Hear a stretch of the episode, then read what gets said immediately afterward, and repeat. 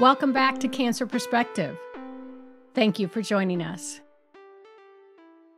We're getting a little head start on September Cancer Awareness Month. Today's topic is childhood cancers. We have discussed on this program that cancer is often considered a product of aging.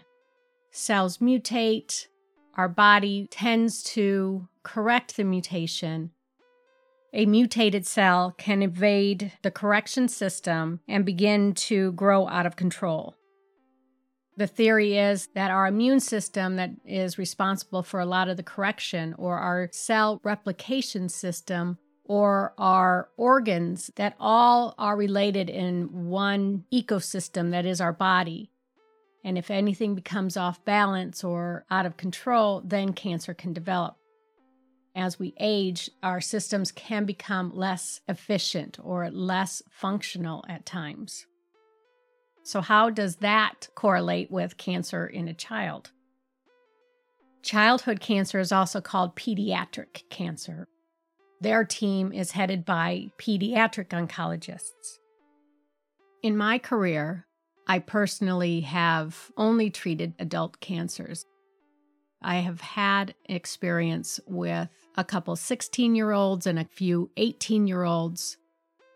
Each of those patients, pediatric oncology was consulted and treatment was directed by their recommendations. Children under 14 are not considered small adults, and treatments given to adults cannot easily be translated how organs function and are growing in order to filter through treatment is all very unique. Although childhood cancers are not always treated like adult cancers, treatments will still include systemic treatment like chemotherapy and immunotherapy, radiation, and surgery. Something more unique to childhood cancers is that any new treatment needs to be studied in clinical trials. The vast majority of children who require treatment are treated on clinical trials because of the new learning that comes from them. I find that interesting in that caregivers and family members of children with a diagnosis that is as terrifying as cancer can be will say yes to a clinical trial. Give me the latest and the greatest. Where adults will say, wait a minute, feels like the term guinea pig. I'm concerned about going on a clinical trial. But that viewpoint is a complete flip flop when you're dealing with children that you want to get the latest available therapy that would potentially have the least amount of lasting damage. The National Cancer Institute or NCI's Cancer Stat Facts state that cancer death rates in children from birth to 14 have declined by 70% from 1970 through 2020. The most common types of cancer diagnosed in children from birth to 14 are blood cancers, the leukemias and lymphomas, and also brain and other central nervous system tumors. Children with cancer need to go to a specialist that specializes in pediatric oncology.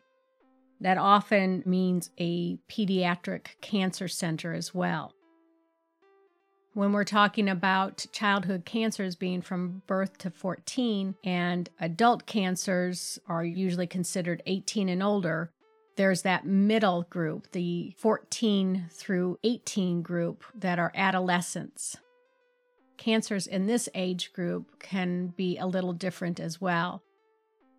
Usually treated by pediatric specialists, the pediatric oncology team will have to decide are they going to have more adult like treatments or more childhood like treatments based on their disease and their state of health and body composition?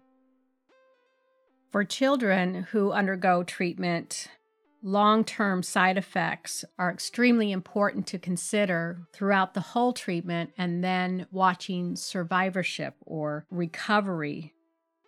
Like adult cancers, treatment becomes a priority. Just getting to treatment, getting my child through this horrible diagnosis and hopefully surviving is what is most important. But with the advancement in treatment options and the advancement in survival rates, it is important to watch for long term effects their entire life. We've talked about radiation to the chest can be a risk factor for an adult cancer.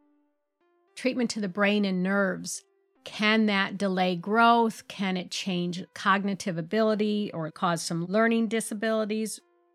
It's important to learn from the cancer team how to follow health and wellness for this child throughout life. In adults, we talk about risk factors such as smoking or weight or overall poor lifestyle behaviors can increase your risk for cancer. For children, lifestyle and environmental factors are not very common. Could it be a gene that the child inherited at birth? We've talked a little bit about genetics in a previous episode. Most childhood cancers are not caused by inherited DNA changes. Most of the changes or the mutations come from something that changed during development. One theory is that during neonatal development, there could be some sort of miscommunication with the DNA that causes a mutation not that they inherited it, but they acquired this mutation, and the replication process potentially could have encouraged this mutation to continue to grow. That also means that if a person had childhood cancer and survived and later on have children of their own, it is likely that they will not pass that mutation on to their children. Because lifestyle and environmental factors are usually not the cause of a cancer development within a child, that also means this cancer that developed likely could not have been prevented. There was no blame to be put on any one thing. There is no way to have had a different outcome, similar to a defect of birth. Unless there is a known genetic mutation within a family, children are not normally screened for cancer. So, signs and symptoms would be what alerts a parent or caregiver to take their child to a provider in order to find out, well, what is this, and eventually discover cancer. Again, when you take a child to the doctor for a lump, the first thought is not necessarily going to be cancer. Same thing with unexplained lethargy or tiredness or loss of energy. A normally robust child that has a ton of energy, then all of a sudden doesn't become themselves. A caregiver will recognize that, but how to discuss that with a provider that sees a child that otherwise looks, ah, oh, they're okay. This is the time of year for RSV, so try this remedy for now and see if things get better.